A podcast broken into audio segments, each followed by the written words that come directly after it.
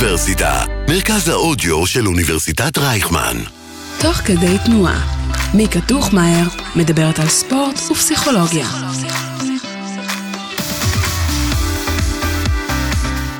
היי לכל המאזינים והמאזינות, אני שמחה שהצטרפתם אליי. היום אנחנו בפרק נוסף שנעשה במטרה לתת לכם כלים חיוניים בתקופה המורכבת והלא פשוטה שאנחנו נמצאים בה, וגם לימים שעברו אחריה. בפרק היום אנחנו נדבר על דרכים לישון טוב יותר יחד עם דוקטור יונתן קושניר, פסיכולוג קליני, מומחה בטיפול קוגניטיבי התנהגותי להפרעות שינה וחרדה. נתחיל קודם כל מהשאלה, איך אתה ישן בתקופה הזו? אני מאז ומתמיד השינה שלי לא משהו. סך הכל אצלי זה רגיל. אז זה מה שהביא אותך להתעניין בכל התחום הזה? אני מתעסק בטיפול בהפרעות שינה כחלק בכלל מה, מהתחום הטיפולי של סי בי טי, שאני כבר הרבה מאוד שנים מתעסק בו, וזה כולל טיפול בהפרעות חרדה, הפרעות שינה, מצב רוח, ובעצם אנחנו יודעים שיש קשר בין, בין כל ההפרעות האלה, זאת אומרת, זה הרבה פעמים הולך יד ביד. אז בעצם שינה זה חלק גדול, אם לא עיקרי בחיים שלנו. אנחנו מבלים בערך שליש מהחיים שלנו בשינה, אנחנו לא כל כך שמים לב לזה, אלא אם כן יש לנו בעיות, נכון? כן. כשאין בעיות, אז לוקחים את זה כמשהו שהוא מובן מאליו, אבל כשמתחילות כל מיני בעיות לצוץ ומתחילים כל מיני קשיים, אז אנחנו מתחילים לשים לב לדבר הזה, וזה, סך הכל זה עולם ומלואו, זאת אומרת, גם, גם בתחום של מבוגרים וגם בתחום של ילדים, זה נושא מאוד מאוד מאוד מאוד רחב, מרתק, ו- וגם יכול להסתבך מאוד. כשיש לנו בעצם מגוון מאוד גדול של קשיי שינה, ממש הפרעות שינה, וגם במצבים רגילים, זאת אומרת, כשיש לנו איזשהו סטרס, או איזשהו לחץ, או איזשהו משהו שאנחנו צריכים להתמודד איתו, גם אם זה לא משהו קליני כמובן, אז הרבה פעמים השינה זה אחד הדברים הראשונים ש- שמקבלים ביטוי לזה. וזה מעין מעגל שמזין את עצמו, כי אתה בסטרס, ואז אתה לא ישן טוב, ואז זה משפיע על כל כך הרבה דברים, ואז זה עוד יותר אתה בסטרס. לגמרי. וגם הסטרס כמובן משפיע על השינה, והש... וכשאנחנו לא ישנים טוב, גם הסטרס שלנו גדל, זאת אומרת, יש, יש המון ספרות שמראה שגם ממש הפרעות חרדה, כמו למשל התקפי חרדה, מאוד מאוד מתגברים כשאנחנו לא ישנים טוב. ו... וסך הכל כשאנחנו מסתכלים על זה, פגיעה בשינה בכל מיני דרכים פוגעת במגוון מאוד מאוד גדול של, של גם בתחום הרגשי, גם בתחום ההתנהגותי, גם בתחום הקוגניטיבי, גם במערכת החיסון, זאת אומרת, יש לזה השפעות אה, עד אינסוף. נתחיל מההגדרה של מה זה אינסומניה, כי אני בטוחה שכל בן אדם שחווה כרגע בעיות שינה, ומן הסתם אנחנו בתקופה שיש הרבה סטרס, אז רובנו לא ישנים, גם אני רואה, שומעת כל הזמן, נתקלים במילה הזו אינסומניה, אז בא לי שנעשה פה סדר. אינסומניה בעצם בעברית זה, זה נדודי שינה, בסדר? עכשיו להגיד אינסומניה זה כמו להגיד כאב, כי, כי זה יכול להתחלק להרבה מאוד uh, סוגים. אתה יודע, אנחנו רוצים להבדיל בין אינסומניה שהיא כרונית, ממש ל, להפרעת שינה, אוקיי? לבין אינסומניה שהיא נוצרת, או איזושהי פגיעה בשינה, שהיא נוצרת כתוצאה ממשהו זמני. שינה יכולה להיפגע גם מכאב, גם מתגובה לכל מיני טיפולים תרופתיים, גם מסטרס, גם שינוי של התנאי שינה שלנו. זאת אומרת, זה, כשאנחנו מסתכלים על שינה, מאוד חשוב לבדוק, מה, מה בעצם הגורם של השינוי בשינה, גם אם הביטוי הוא מאוד זה. אבל כשאנחנו מדברים על הפרעת שינה, שנקראת אינסומניה, בעצם ההגדרה הכי יפה זה מה שנקרא losing sleep, about losing sleep. זאת אומרת, אני מאוד מודאג מזה שאני לא ישן, ומההשלכות של זה שאני לא ישן, אני לא אתפקד, אני לא אבצע, זאת אומרת, היכולות הספורטיביות שלי לא יהיו במיטבן.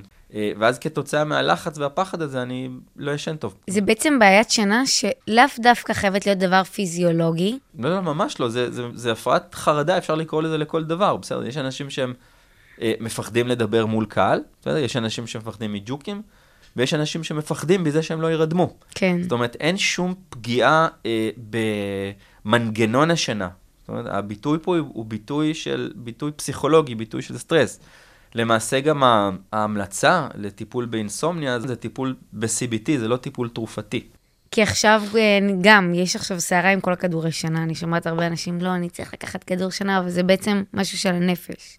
למעשה, כחלק מטיפול באינסומניה, אחת המטרות, נראה אם נגיע לזה אחר כך, זה דווקא להוריד את הטיפול התרופתי, כי הטיפול התרופתי במקרים רבים, הוא איזשהו גורם ש, שבעצם מתדלק או...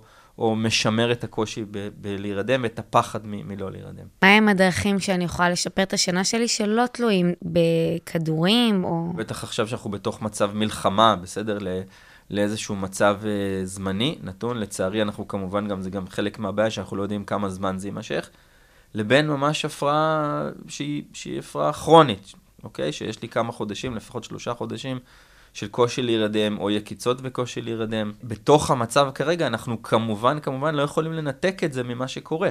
כי גם זה בכלל כמעט בלתי אפשרי, ברוב המקרים, לנתק את השינה ממה שקורה ביום. הרבה פעמים אנשים נכנסים למיטה, אה, עם איזושהי תלות בדברים שמטרידים אותם, אה, מפריעים להם, בטח עכשיו בתוך המצב שאנשים הם מאוד alert, אוקיי? הם אה, מאוד אה, חוששים ממה שהולך להיות, הם מאוד מוטרדים מהמראות וה, והקולות שהם שמעו במהלך היום.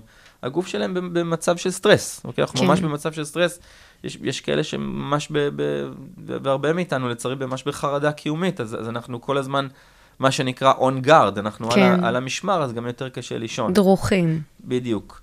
אז, אז כמובן קשה מאוד לנתק את זה ממה שקורה במהלך היום. דבר נוסף, שאני אני אומר את זה בצער, כן? זה מאוד נורמלי שיהיה כן. לנו קשיי שינה בתוך המצב הזה. אבל עדיין יש כל מיני דברים שאפשר לעשות, זאת אומרת, אנחנו יכולים להקפיד על תפקוד, ממש, okay. אז זה, זה ברמה של לקום מהספה, נכון? לסגור את המסכים, שאנחנו רואים אותם עשרים וארבע שבע, שזה מאוד משפיע עלינו.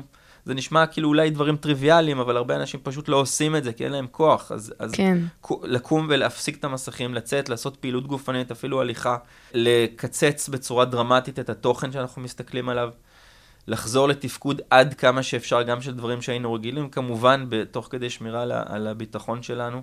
אנחנו רוצים לפני השינה לנתק מסכים, אוקיי? לפחות שעה לפני השינה לנתק מסכים, לעשות איזושהי פעילות שהיא הרבה יותר רגועה. מי שמאיתנו הוא ממש בחרדה, אוקיי?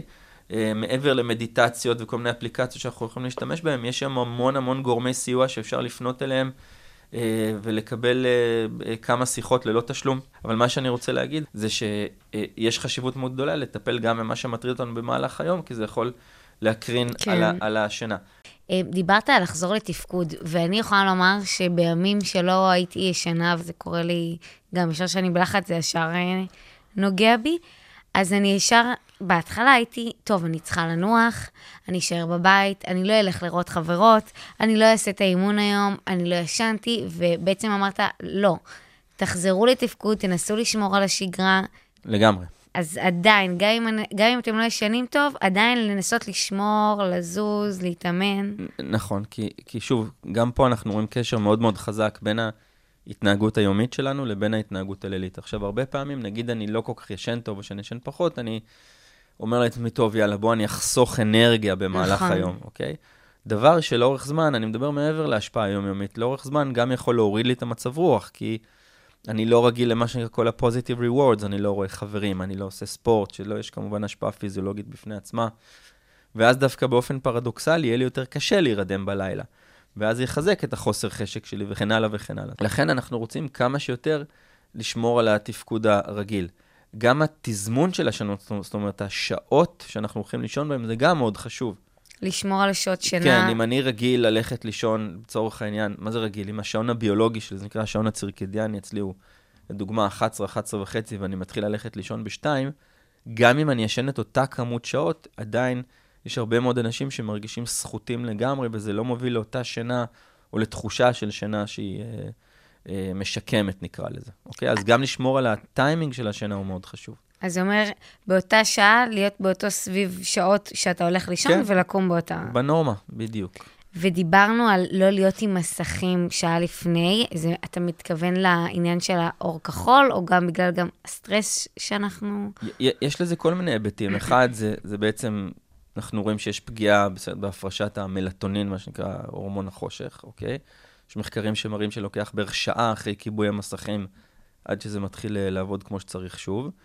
יש כמובן גם ב- ביומיום, בלי קשר למצב שאנחנו נמצאים עכשיו, לתוכן שהוא תוכן שהוא סטימולייטינג, תוכן שהוא כן. מעורר. היום בכלל אנחנו גם מוסיפים תוכן מאוד מטריד, מאוד uh, מחריד, אוקיי? זאת אומרת, מכל הבחינות האלה, זה כמו איזה מטוס שרוצה לנחות, ואנחנו לא, לא עוזרים לו. כן. אוקיי? אז שהמלטונין מופרש... אז אנחנו בעצם, זה מעין התראה, לך לישון. המלטונין זה בעצם הורמון ש, שמסמל לחלקי המוח שקשורים, תתחילו לעשות את העבודה שלכם, לצורך העניין. אוקיי? לקראת שינה. כן, כן. אז ברגע שמופרע, אנחנו נחשפים לאור כחול, אנחנו בעצם מורידים את המלטונין, ואז אנחנו... בעצם זה פוגע בהפרשה שלו, כן. שוב, הבנתי. זה כמובן משתנה מבין אדם לאדם וכן הלאה, אבל, אבל כהמלצה גורפת, אצל מי שיש קושי להירדם, בסדר, אנחנו רוצים גם להוריד את הפקטור הזה.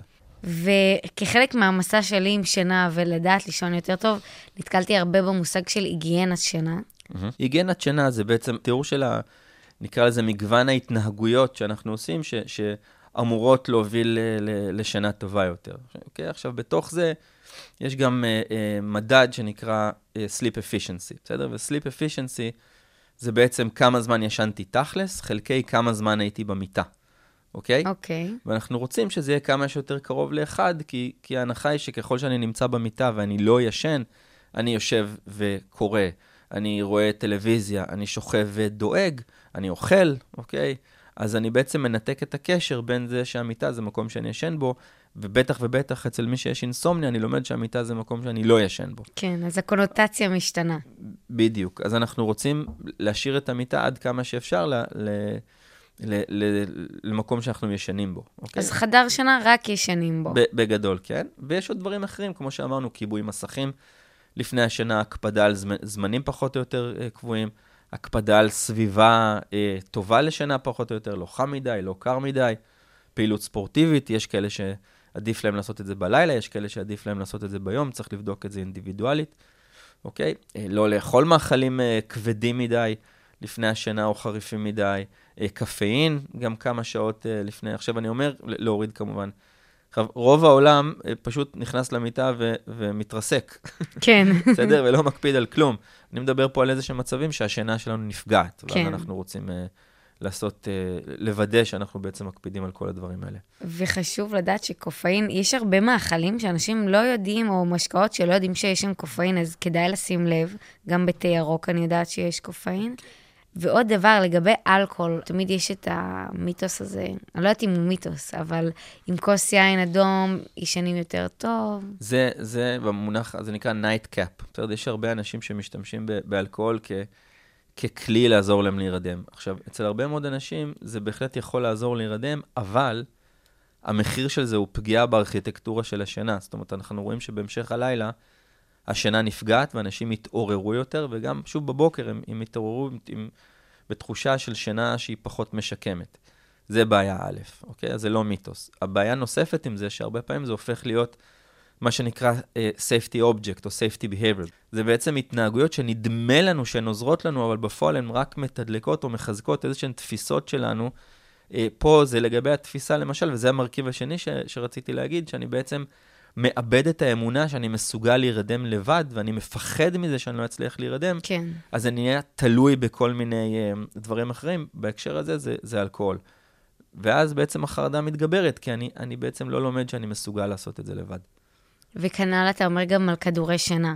נכון. עכשיו, כדורי שינה גם, הם, הם, יש כאלה שזה בהחלט עוזר להם, אוקיי? אבל עוד פעם, חלק מהם גם פוגעים בארכיטקטורה של השינה בהמשך הלילה, וגם יש פה סכנה לבנות תלות פסיכולוגית בצורך שלי בכדורים. לכן הרבה פעמים מטרה טיפולית מאוד חשובה, זה דווקא להוריד את הטיפול התרופתי.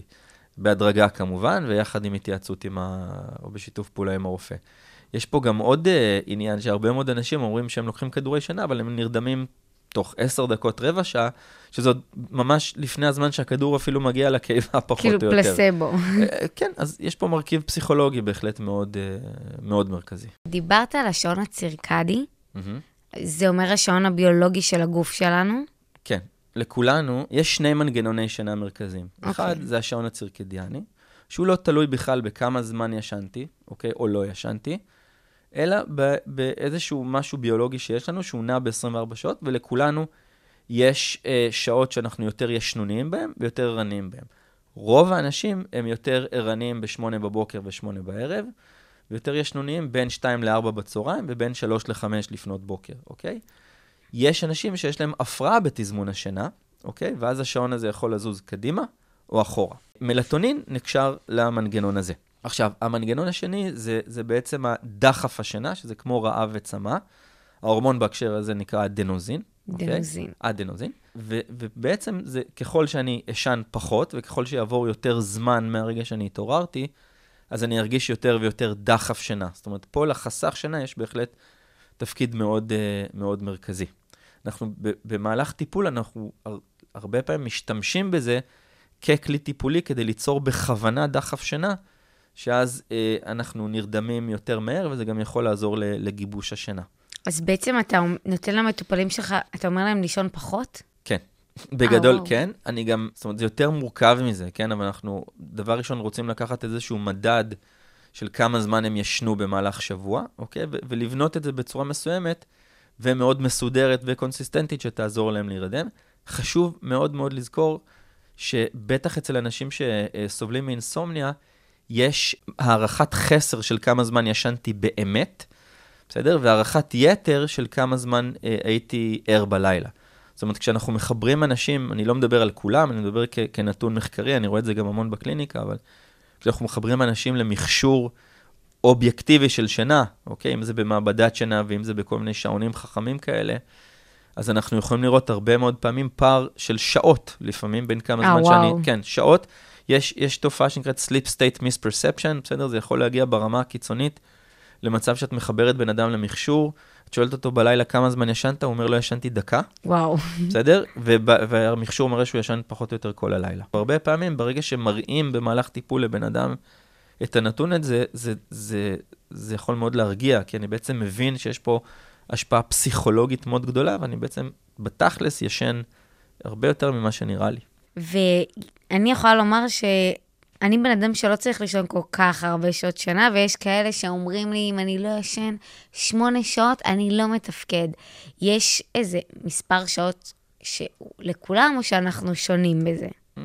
זו שאלה מאוד טובה, בסדר? יש שונות מאוד גדולה בין uh, צרכים של בן אדם א' לבן אדם ב' לגבי כמות שעות השינה, אוקיי? יש טבלאות, יש סטטיסטיקות, אוקיי? זאת אומרת, זה שאת צריכה לישון איקס שעות, זה לא אומר שמישהו אחר חייב לישון uh, זה, את אותן כמות שעות. אז, אז אפשר לראות uh, נתונים סטטיסטיים ממוצעים, ויש שם סטיות תקן של שעה, שעתיים לכל כיוון, אוקיי? הבנת. אז, אז הדגש הוא מאוד uh, סובייקטיבי. אבל מעבר לכמות שעות שינה, גם צריך לראות את איכות השינה. בסדר? כי אני יכול לישון עשר שעות, אבל נגיד אני סובל מאיזושהי הפרעת נשימה בשינה, ואז היה לי המון המון הפסקות נשימה, והמון המון יקיצות במהלך הלילה, שאני לא אזכור אותם, אבל השינה שלי תהיה לא מאוד, מאוד, מאוד פגועה, מאוד פגומה. אוקיי? ואז פ... אני בבעיה. פגעו לה בארכיטקטורה של ה... כן, יש לי המון המון יקיצות. הם יכולים לראות את מי שאני במשך זמן מאוד רב ער בלילה, אוקיי? עם כל השיבושים של זה, ולזה יש השלכות מאוד גדולות, גם אצל ילדים וגם אצל מבוגרים. מה, מה שאני רוצה להגיד, שאנחנו מסתכלים על שינה, אז, אז אפשר לראות בגדול שלושה פרמטרים, הכמות שעות שינה, איכות השינה ותזמון השינה. כמות, okay? איכות, תזמון, אוקיי. Okay. Okay. ורציתי לדעת uh, לגבי, אני עכשיו קולטת שיש לי בעיית שינה, מה אני, לפסיכולוג, לרופא, איך מתחיל כל התהליך הזה? הרבה מאוד אנשים פונים ישר ראשון ל, ל, לרופא המשפחה. אבל עוד פעם, צ, צ, צריך לבחון האם זה משהו שהוא זמני, נקודתי, אוקיי? או שזה משהו שהוא נמשך הרבה מאוד זמן. אם זה משהו, כמו כל הפרעה אחרת, כן? נמשך הרבה מאוד זמן, זה מוביל לי גם למצוקה מאוד גדולה, כדאי לפנות לאיש או אשת מקצוע ש, שמתמחים בענייני שינה, בסדר? עכשיו, זה שאני קשה לישון, זה שוב, זה, זה לא אומר שיש לי אינסומניה, זה יכול להיות כתוצאה מכל מיני דברים אחרים, אם אני לוקח טיפול תרופתי מסוים, אלרגיה, איזושהי בעיה רפואית אחרת, אז צריך, צריך לשלול את הדברים האלה. אם אני, זאת אומרת, הרבה פעמים ההולמרק, או מה שמבטא מאוד אינסומניה, זה בעצם הפחד שלי מזה שאני לא ארדם וההשלכות. זה, זה רד פלאג מאוד גדול, שיכול להגיד לנו, כן, כנראה שיש פה איזשהו מרכיב פסיכולוגי מאוד גדול. גם צריך לעשות הבחנה מבדלת, למשל, עם ה, מה שנקרא, הפרעה בתזמון השינה. זאת אומרת, זה מה שנקרא delayed sleep phase. יש אנשים, זה בדרך כלל פורץ בגיל, בגיל ההתבגרות, למרות שיש אה, ילדים שחורים בגיל הרבה יותר קטן, שהם נכנסים למיטה ב-עשר, אחת עשרה, שתים עשרה, לא מרגישים שום ישנוניות. ערנים לגמרי, מה שנקרא, אין שופי לילה. כן. אה, אבל אין להם שום פחד מזה. לא, זה לא מטריד אותם. הם אולי קצת מתוסכלים מזה שהם לא נרדמים, אבל אין פה שום מרכיב של פחד. אוקיי? ויש אנשים שזה הפוך, הם נכנסים בתשע ונרדמים. אז ו... ברגע שאין את המרכיב של הפחד? אז, אז יש סיכוי שזה הולך לכיוון של ההפרעה בתזמון השינה, ואז ואז אפשר לנסות, למשל, לקחת מלטונין לצורך העניין, או אה, לעשות כל מיני דברים אחרים. רוב האנשים עם הפרעה בתזמון השינה, מה שהם עושים, הם אה, מהנדסים לעצמם את החיים בצורה כזאת שתתאים לשעות שינה שלהם. כן, עכשיו דיברו איתנו על זה בלימודים, שרוצים ממש לנסות להתחיל את הלימודים יותר מאוחר לאנשים, לכל המתבגרים. יש, יש, יש שני מחקרים בצפון לפני כמה שנים שהראו שכשאיחרו לאנשים את ה... לילדים יותר נכון, את הזמן הגעה לבית ספר, אז גם הגיעו יותר, אה, היו פחות אה, הדרויות מבית ספר. כי אז סתם התעצבנו עליהם, זה הגוף שלהם פיזיולוגית. אה... כן, אנחנו לא, לא, לא יכולים לקופ... לעשות כיפוף ידיים עם הפיזיולוגיה. בסדר? בכלל, נגיד עוד דוגמה פיזיולוגית, רוב הילדים אה, צריכים לישון שנת צהריים, אוקיי? עד גיל בערך שלוש ארבע, בערך בגיל שלוש ארבע, רוב הילדים כבר לא צריכים, אוקיי? אה, אבל יש הרבה מאוד גנים לצורך העניין, שהם כבר מגיל שלוש לא מאפשרים לישון בצהריים, שזה כן. זה יוצר כמובן הרבה מאוד אה, ברדק. עכשיו העלית לי להנחתה. אה, לגבי שנצים, מה, מה דעתך? אם בן אדם שהוא סובל עכשיו משנה לא כל כך טובה, ומן הסתם זה, זה פלסטר מעולה שנצים. מה דעתך על זה? גם פה, בהקשר למה שדיברנו קודם, אה, הרבה מאוד אנשים, בגלל הפחד שלהם, מתחילים להשלים שעות שינה בצהריים. כן. אוקיי? עוד פעם, יש פה איזושהי התנהגות שאולי עוזרת לי להשלים קצת שעות שינה, נכון? קצת לחדש את, ה, את החסך שינה שלי, אבל המחיר בלילה יהיה שאני לא ישנוני. כן. אוקיי? ואז, ואז עוד פעם יהיה פה vicious cycle. לכן, שוב, צריך לבחון את זה כמובן לגבי כל בן אדם, כי יש אנשים שיגידו לך שאני ישן בצהריים, אין איזה שום השפעה על השינה והכל אחלה, אבל בתוך, נגיד, מסגרת של טיפול באינסומניה, אם אנחנו רואים שאנשים ישנים בצהריים, אצל חלק מהאנשים לפחות, אנחנו נבקש מהם להפסיק לישון בצהריים כדי לחזק או לדחוף לדחף שינה יותר חזק בהליכה לשינה, ואז אנחנו שוב משתמשים בדחף הזה כדי שאנחנו נרדם יותר טוב, ואז ואז אנחנו רואים שוב את הקשר בין, ה, בין ההתנהגות במהלך היום לבין הלילה. הבנתי, ו... אז בעצם אנחנו, זה בעיקר על העניין של ה-סי בי טי, לשנות את המחשבות שלנו סביב השינה. זה, זה לא לשנות את המחשבות, בסדר? זה, זה להעריך את המחשבות, ולבחון גם את הקשר בין, ה, בין המחשבות שלנו להתנהגות שלנו, כי רוב הטיפול, אנחנו, אנחנו לא יכולים לשנות ישירות את המחשבות. כן. גם לא, גם לא את הרגש, אנחנו רוצים על ידי בדיקה של שינוי התנהגות, האם... בעצם אנחנו לומדים משהו חדש, בסדר? עוד דוגמה, אם אני, נגיד, אחד מההתנהגויות ביטחון שלי, זה, כשאני לא נרדם, זה כל הזמן להסתכל על השעון, כן, אז זה... אני הרבה פעמים לא מבין שרגע, לא רק שזה לא עוזר לי, זה, זה מלחיץ אותי מאוד, אוקיי? כי אני, ברור שנשאר לי פחות זמן לישון, וגם אה, לקח אה, הרבה זמן עד שאני אה, נרדם, אוקיי? ואז אנחנו עושים ניסוי שאנחנו בעצם מבקשים, אחרי שדנים בזה כמובן, כן? דנים עם הבן אדם על ה... בוא נעשה ניסוי, נוריד לכמה אלות ההסתכלות על השעון, ושוב, משנים את ההתנהגות, ואז בוא נראה איך נראה את השינה שלך, האם זה פוגע לך בשינה, או האם זה לא רק שזה לא פוגע, זה בעצם עוזר לך להוריד את הלחץ, ו... ואפילו להירדם יותר טוב. כנ"ל לגבי שנץ, בסדר? כנ"ל לגבי הליכה, נגיד, מוקדמת, נגיד אני, יש לי אמונה, בסדר? דיברת על מחשבות שאוקיי, אני לא ישן מספיק, אז אני, אני אכנס למיטה בתשע. אוקיי, אבל כשאני נכנס למיטה בתשע, והשעון הביולוגי שלי הוא אחת עשרה וחצי, אין לי סיכוי להירדם. אבל אז אני אתחיל להיכנס ללחץ ולתסכול מזה שמה זאת אומרת אני לא נרדם בתשע, וככה אני מתדלק את כל המערכת. אבל איך אתה יודע שהשעה הביולוגית שלך זה אחת עשרה וחצי? מההיכרות שלך עם עצמך? אז, אז זה כחלק מתישול. את שואלת הבן אדם מה היו השעות שלך לפני שהתחיל הקושי, אוקיי? אני יכול לשאול שאלות, למשל, לגבי הרעב בבוקר, אצל הרבה מאוד אנשים שיש להם הפרעה בתזמון השינה, אז, אז גם הרעב זז קדימה, אם זה, אם זה מאוחר יותר. אה, אוקיי? וואו, לא ידעתי את זה. כן, אז זה גם זז. אני יכול גם לבדוק מה קורה, נגיד, כשהוא לא בזמן של סטרס לצורך העניין, הוא יכול לישון כמה שהוא רוצה בסוף שבוע לצורך העניין, ולקום מתי שהוא רוצה. האם יש לנו פה איזשהו רקע משפחתי, כי הרבה מאוד פעמים אנחנו רואים שאצל אנשים קרובים במשפחה יש גם קשיים מסוגים דומים. אה, זה תורשתי. בטח. אנחנו גם יודעים, נגיד, שאנשים שסובלים מהפרעות קשב או מ-או סי די, יש שם אחוזים הרבה יותר גבוהים של הפרעה בתזמון השנה. בקיצור, צריך לקחת את כל החתיכות של הפאזל פה ולבנות איזושהי תמונה. מעניין אותי לדעת שיש לך בעיות קשב וריכוז, זה מפריע לך לשינה. מה אפשר לעשות? כי ריטלין זה גם לא עוזר לשינה. לא, לא. הפרעת קשב וריכוז, א', היא גורם סיכון להכל. כן. זאת אומרת, כשרואים הפרעת קשב, אנחנו רואים שכמעט הכל הוא elevated, אוקיי? מה שמחקרים מראים לגבי הסטימולנטים למיניהם, בסדר, התרופות לקשב, זה אצל חלק מהאנשים זה מאוד עוזר להם לשינה. בטח. ואצל הרבה אנשים זה פוגע בשינה. שוב, אז ההסתכלות היא מאוד מאוד אינדיבידואלית, אוקיי? אבל אם כבר פתחת את הנושא של הקשב, גם פה זה נושא מורכב, כי אני גם צריך לבחון את ההיבט התרופתי, אני גם צריך לבדוק את ההיבט ההתנהגותי, אני גם צריך לבדוק את ההיבט הביולוגי, הפיזיולוגי, נגיד הפרעה בתזמון השינה, אני צריך לבדוק את ההיבט של הקומורבידיטי, זאת אומרת של, נגיד יש הפרעות חרדה נלוות כן. להפרעת קשב, אני צריך לבחון, האם הן קשורות, אני צריך לבחון את הטיפול התרופתי של ההפרעות קשב הנלוות. בקיצור, צריך לעשות פה הערכה מאוד מסודרת ומדוקדקת כדי לראות מה בעצם הכיוון הטיפולי הנכון. אז זה באמת ממש עולם ולא... נכון, כמו שאמרתי בהתחלה. כן, וגם מה שאמרת הרבה פעמים, ואני רוצה עוד יותר לחדד את זה, זה שזה ממש אינדיבידואלי, שכל אחד יכול לקחת מפה משהו בשבילו, ויכול להיות שלאחד זה יהיה ממש רלוונטי ויעזור לו, ויכול להיות שאחד לא יצטרך לזה ולא יתאים לו. כמו למשל עם המסכים, אני יודעת שיש לי חברה שאני כבר אומרת לה, תפסיקי עם, עם לראות טלוויזיה לפני השנה, ואותה זה ממש מרגיע. אז... מן הסתם, בן אדם שבא לקבל עזרה או טיפול, זה בן אדם שמשהו מציק לו ומפריע כן. לו, בסדר?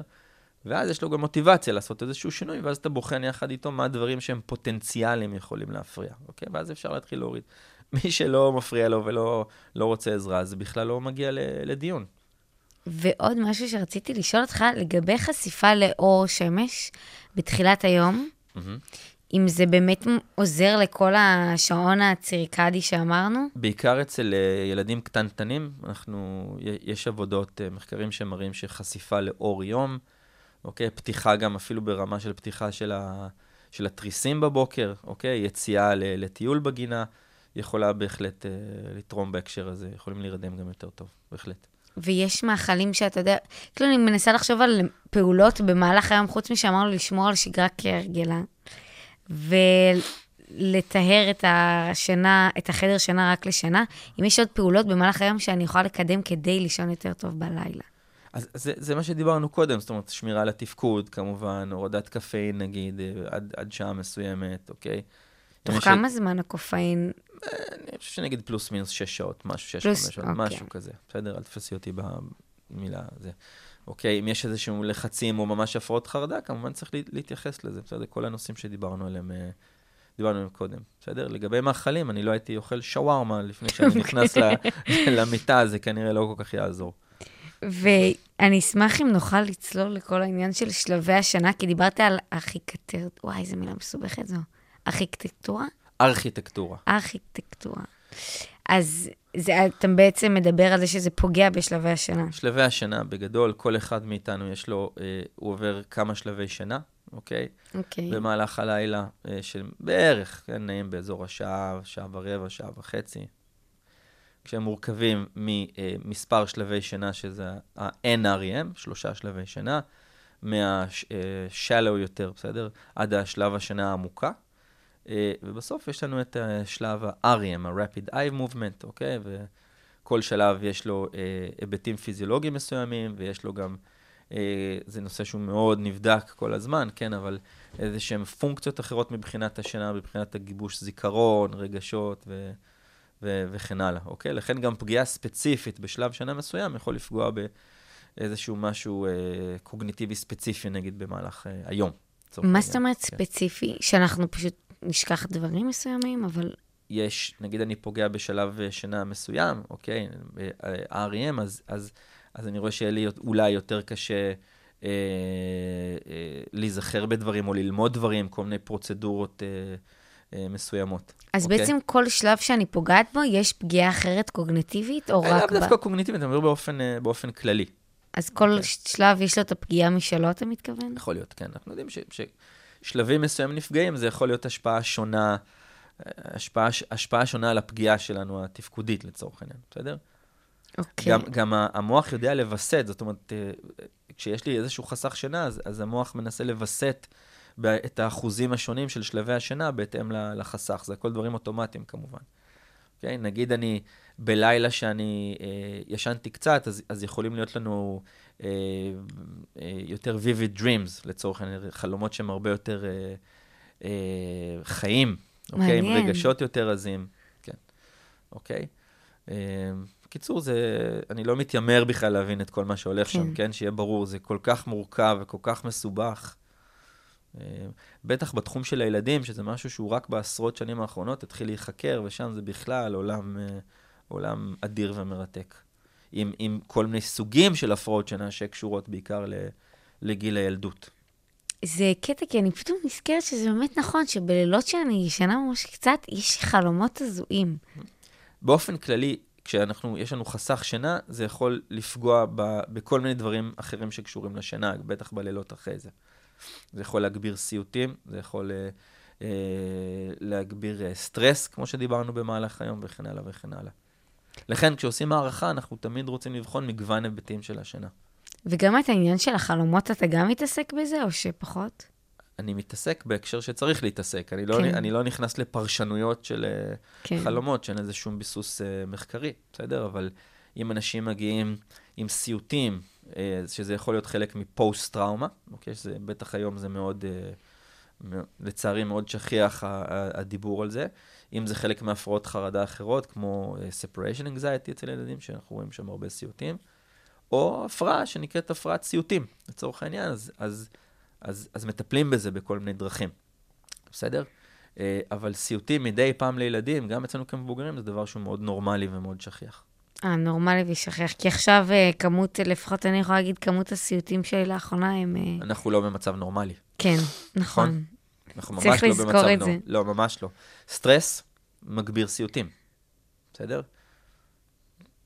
שכולם עכשיו ירגישו בסדר. כמו שאני אומר, לצ- לצערי, כן, אנחנו, כן. המצב הזה הוא בהחלט יכול להשפיע בין היתר גם על השינה, וזה נורמלי. למעשה, בסדר, אנחנו יכולים לה- להסתכל על, על uh, מצבים כאלה כביטוי של מערכת ה-fight or flight, כשאנשים בלחץ, אוקיי? אז יש אנשים, זה מחקר שנעשה על ידי פרופסור אבי שדה, זכרונו לברכה, שהוא לקח סטודנטים ב... כשהם uh, היו בתקופת הראיונות לתואר שני בפסיכולוגיה. אה, oh, וואו. Okay? כן, שזו תקופה שמי שעבר אותה יודע שהיא טיפה למלחיצה. Uh, ומדד את השינה שלהם עם אקטיגרף, זה מין שעון שינה כזה, ומה שהוא ראה שם שזה התחלק לשתי קבוצות. בסדר? קבוצה אחת זה אנשים שהם ישנו הרבה פחות, אוקיי? Okay? התעוררו יותר, היה להם יותר קשה להירדם, ואנשים שנרדמו הרבה יותר מהר וישנו גם יותר, ובעצם הפירוש של התוצאות היה שזה בעצם... נותן ביטוי למערכת ה-fight or flight. צד אחד של ה-fight זה להילחם, זה להתעורר יותר וקושי להירדם, וה-flight זה לברוח, אז אני בורח לשינה. אז מה, מה ראו? ש...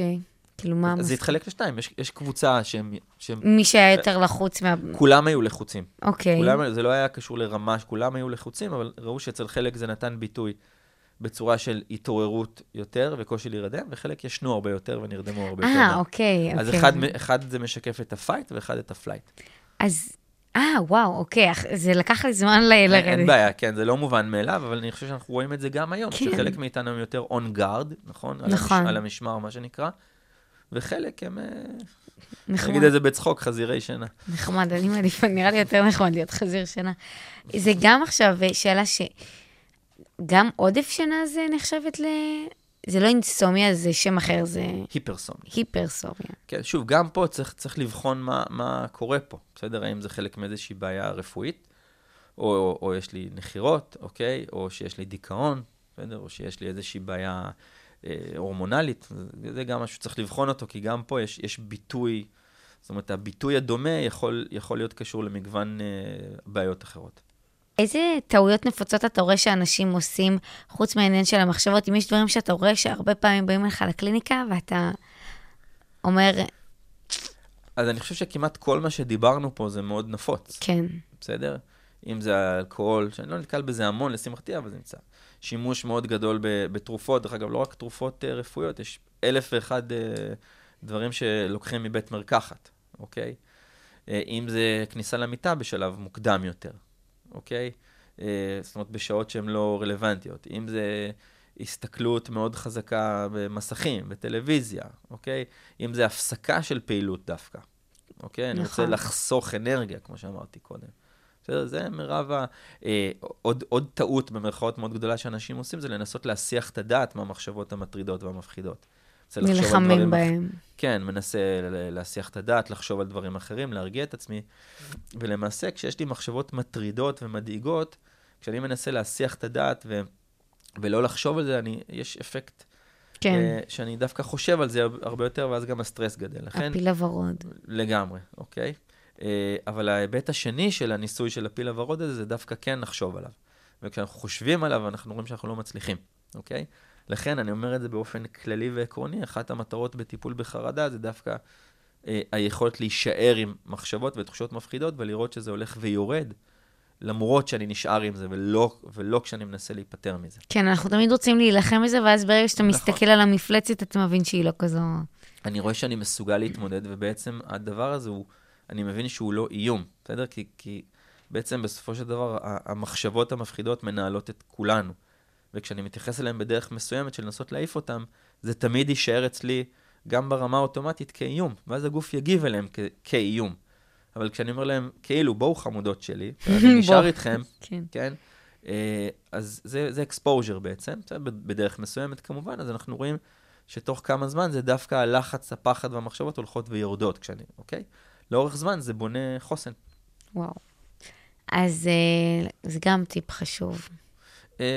כן, זה קצת יותר מטיפ, כי זה לא מובן מאליו. זה דרך... מבן אדם להישאר עם המחשבות המפחידות, צריך לעשות את זה בצורה הדרגתית ומובנית, ולא הייתי רץ ועושה את זה לבד. זה גם סוג של... זה תרגול מיינדפולנס. אפשר להסתכל על זה כמרכיב. זה יותר מרכיב של אקספוז'ר. אה, אוקיי, חשיפה, אוקיי, הבנתי אותך. ו... אני עכשיו קם באמצע הלילה, שעה ארבע וחצי. תחזרי לישון. לחזור לי, חבל שזה לא כזה פשוט. אז מה אני עושה? אמרנו לא להסתכל על השעון, כי זה סתם מכניס אותך לוואי, עוד כמה שעות יש לי לקום, זה... באופן עקרוני, מה שאנחנו לא רוצים לעשות, זה להישאר במיטה ולהילחם ולדרוש מעצמי להירדם, ולפתוח טלוויזיה, אוקיי? אנחנו...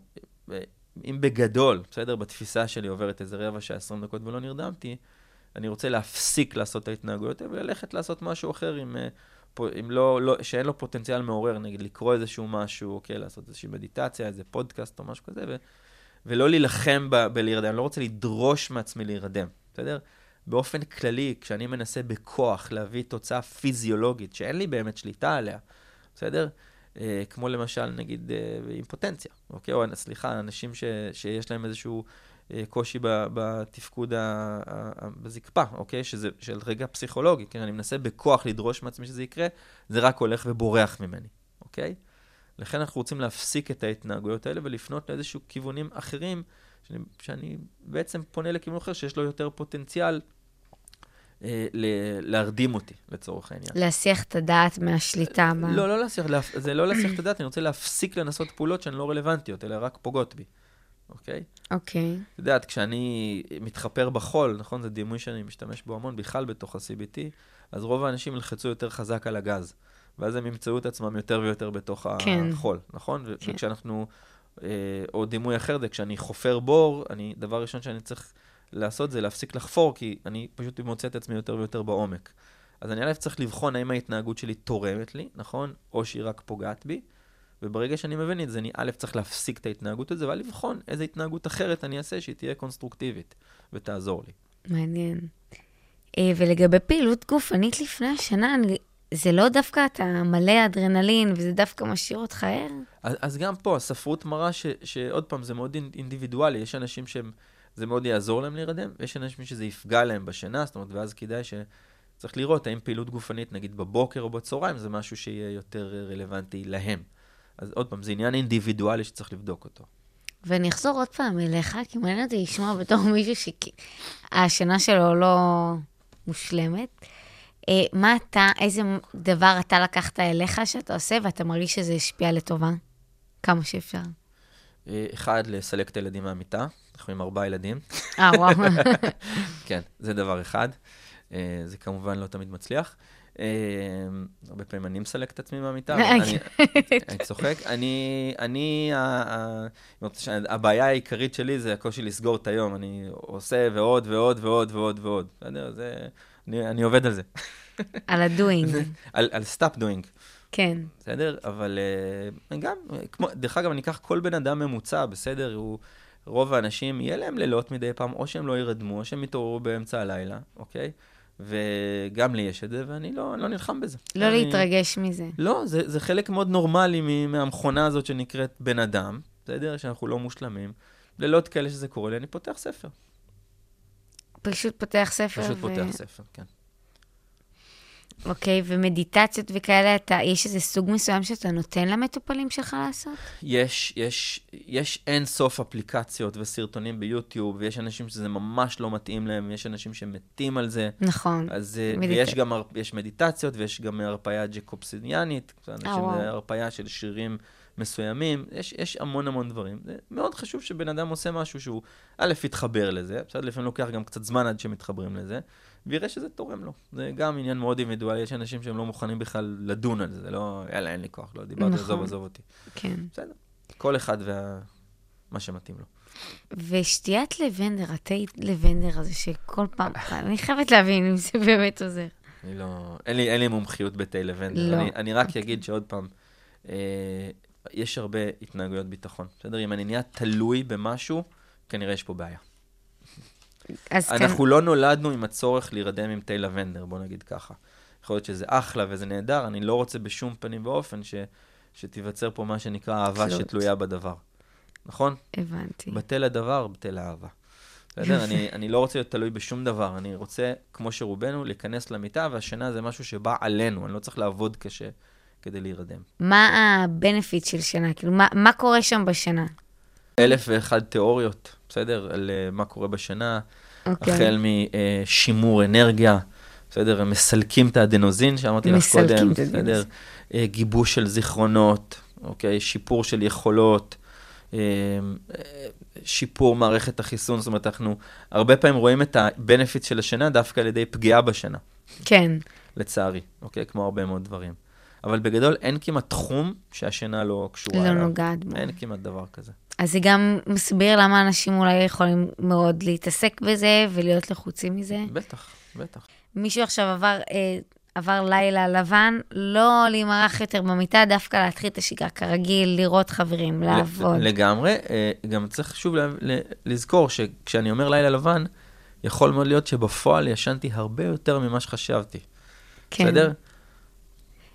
בדרך כלל כשיהיה לי לילה לבן, אוקיי, עם חסך שינה, הגוף ינסה נורא לפצות על זה, אני נקר מול אנשים, אני ארדם, אני ממש, זה כמו, אתה יודעת, שאני לא אוכל עכשיו חמש עשרה שעות, ותשים לי סנדוויץ' מול הפנים, הוא יהיה לי הדבר הכי טעים בעולם. כן. אה, יפה. זה דחף לכל דבר. כן, ואיזה, איך אני יכולה לעקוב אחרי השינה שלי?